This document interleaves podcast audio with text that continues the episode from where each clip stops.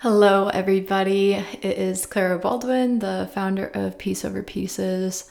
It has been a minute since I have had a podcast, and I'm so sorry for that, but I appreciate all the support in the meantime with COVID and work. I have been really swamped, and it's always been in the back of my mind to do a podcast, but as everything in life, it got put off. So I'm here today with really no notes or any thoughts going in, no planning, and I'm sorry in advance. This is going to be probably everywhere. But I have been putting off telling my own story, and I know I get messages all the time asking what inspired me to start Peace Over Pieces and why am I doing it. And it is extremely difficult for me to sit here and actually begin to tell my story because that's what this episode is going to be based on. It's going to be why I started the organization and what link do I have to domestic abuse. Um, and I'm just going to do a really raw version of this podcast and kind of sit here as if I was talking to, you know, my friend or my family member. Um, so, yeah, I guess I'm going to start.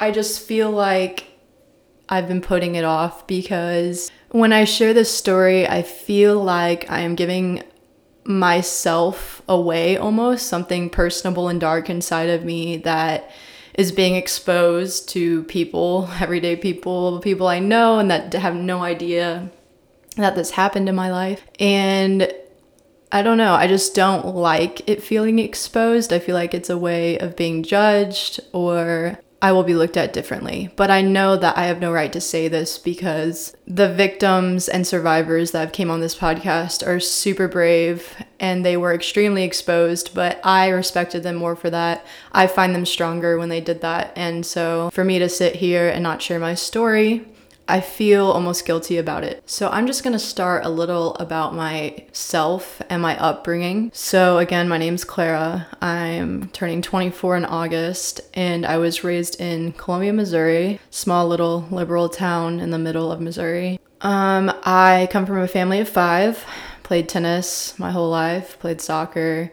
I had what seemed to be on the surface, you know, a very average life I went to school, I went to extracurricular activities, I went home. I had, you know, groups of friends in high school. I'd say nothing was out of the ordinary when you looked at me on the surface. And a thing about me in high school, especially, I really strived to be perfect. I'd never wanted anyone to think that I wasn't happy, that I wasn't okay in in the sense of emotions. I never wanted anyone to judge me. And I think that's a very immature thing when you're younger. You just don't want anyone to judge you. You want everyone to look at you and think you're perfect. Quickly, I realized after high school that's not realistic and I changed my ways. But yeah, so high school, I was just very bubbly and I never really showed signs of anything that was wrong. The problem I had growing up was my dad. Um, I am not a direct victim of domestic abuse, but I am a victim in a sense that I watched severe abuse between my parents from the ages of what I could remember to 18 years old. Um, they were married for 20 years. They met in college, they met at Mizzou my mom said that he was super popular, um, just a really great guy. Everywhere they went, someone would stop and talk to him, and he was super nice, outgoing. And she said that around the first pregnancy with my brother is when she got cheated on, and things started to switch inside of him mentally. What we believe he has now is severe bipolar disorder, just almost like schizophrenia, like he can act up at the drop of a pin for no reason. Um, he's like a ticking time bomb, it felt like. And it's really weird because when I was little, I was a huge daddy's girl.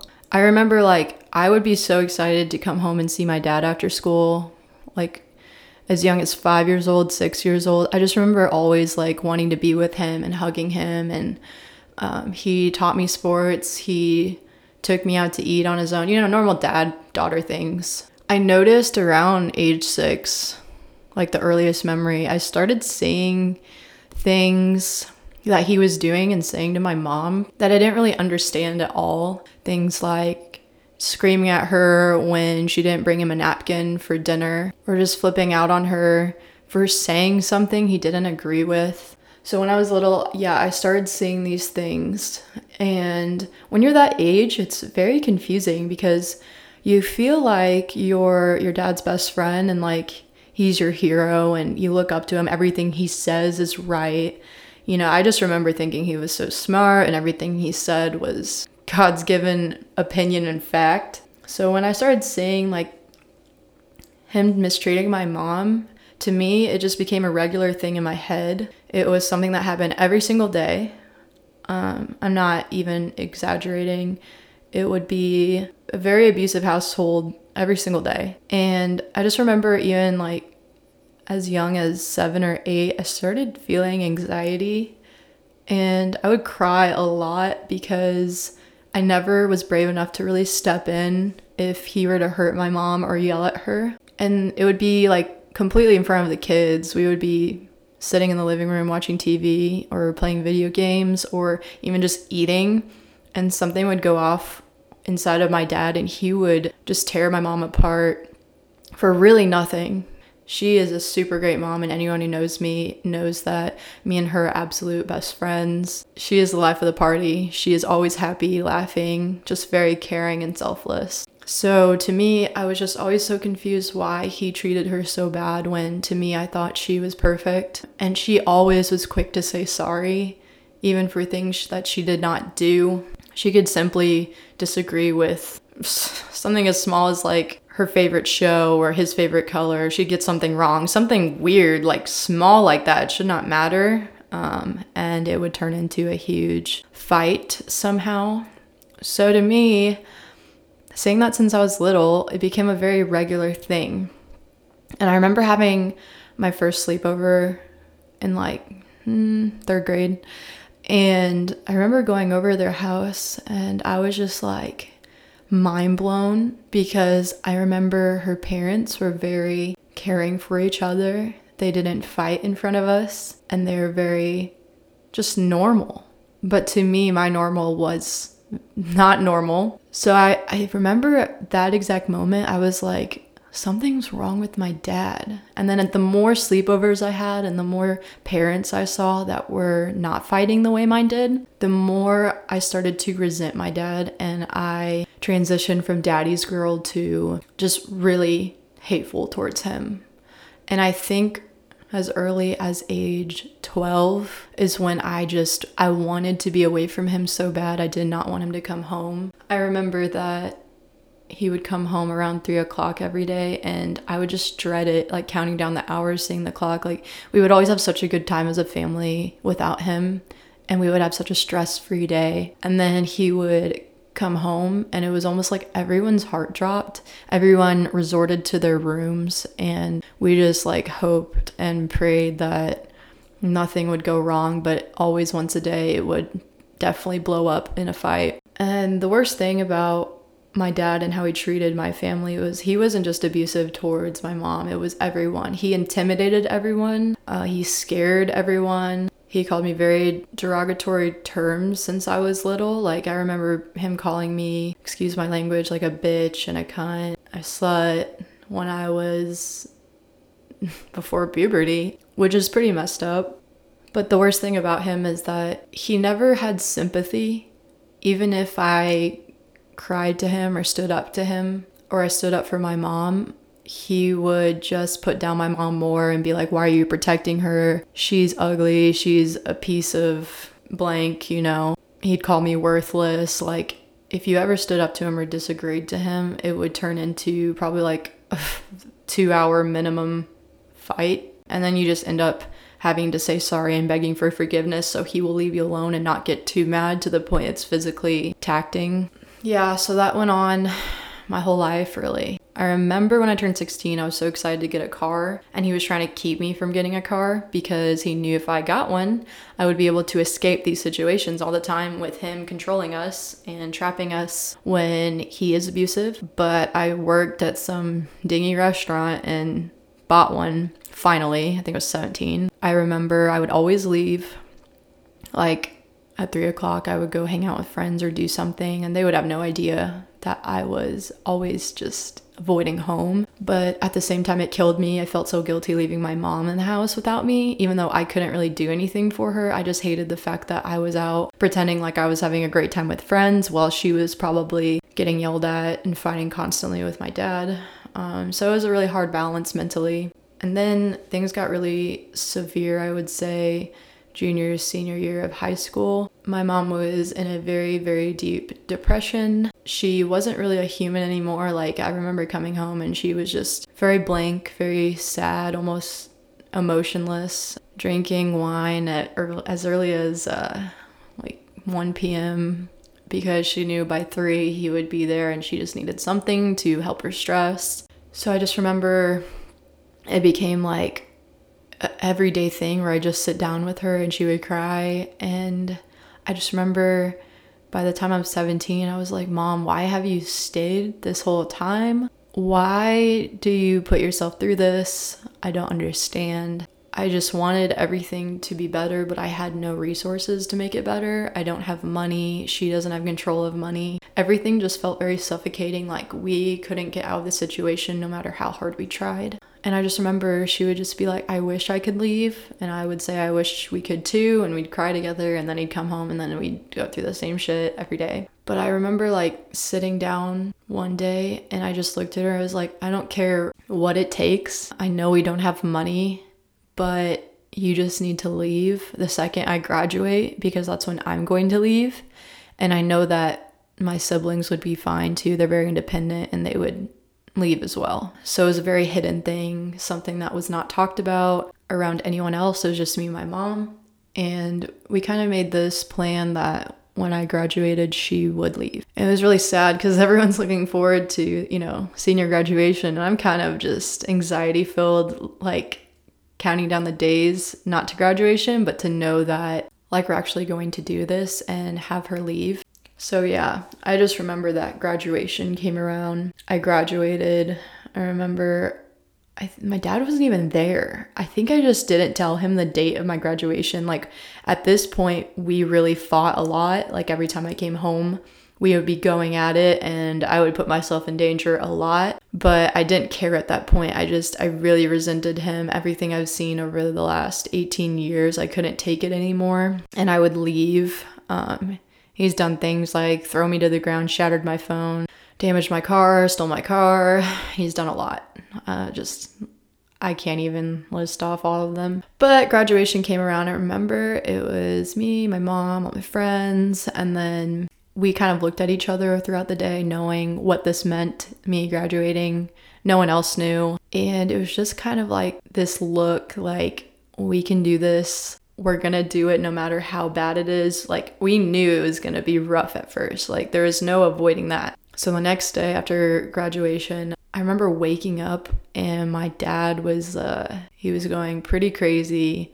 He was confused as to where mom was. He harassed me for like an hour about where she was. And I, the whole time I said, I didn't know, I don't know. And then he was just going nuts trying to track her on her phone, track her in every way possible by hacking computers and I don't know, this is nuts. She went to Kansas City and she literally had nothing. She took a bag of clothes and she had, I think, $200 around there. I mean, just looking back on it now, it just baffles me how crazy that was. She had three kids, no money, and a bag of clothes, and just her car to sleep in. And I remember pulling aside my siblings and being like, okay, mom left.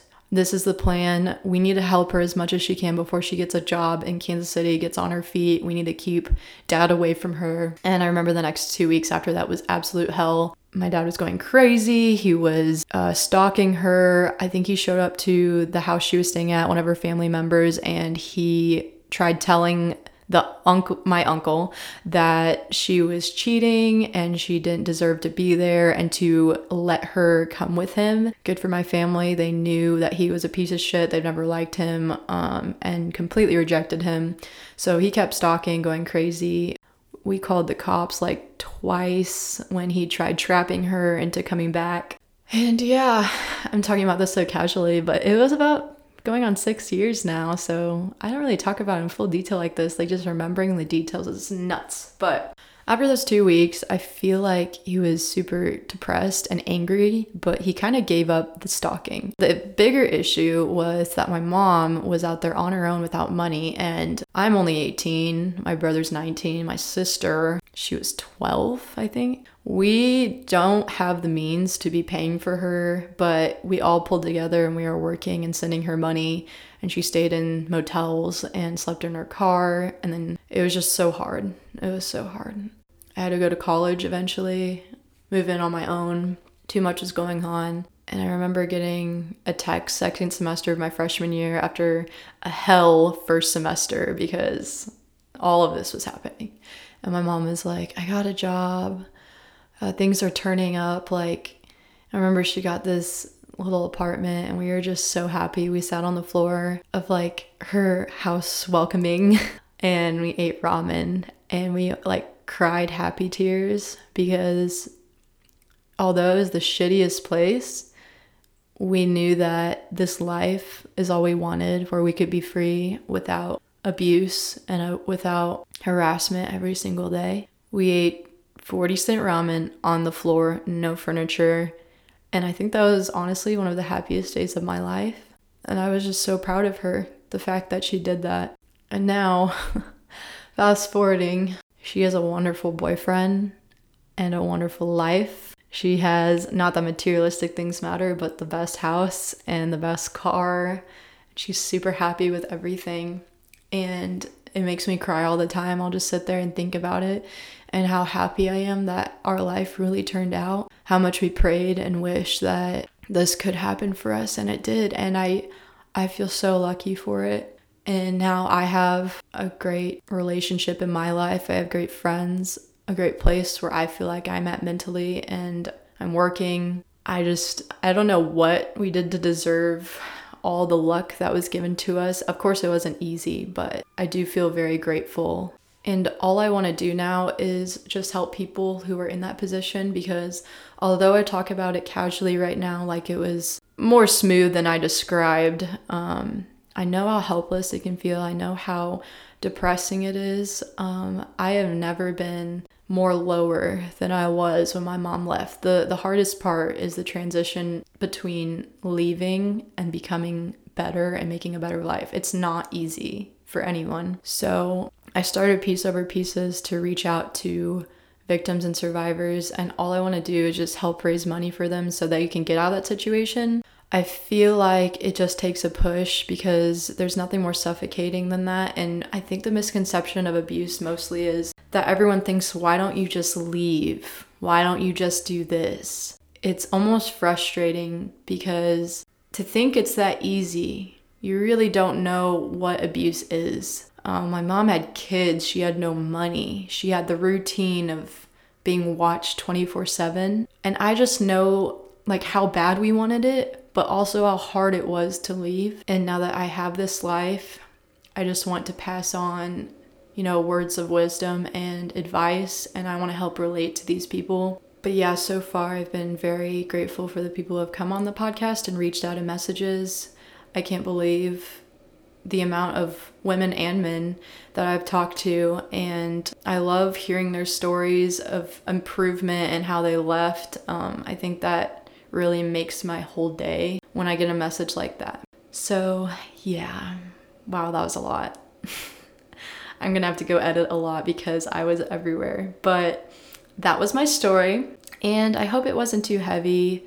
I tried to make it as descriptive as possible, but not too too much. So thank you guys for listening and if you've supported Peace Over Pieces or you're listening to this and you can relate to this story, let me know. Send me a message. Um, I would love to talk to you. And if you need help, please message me and we can definitely arrange something. Thank you.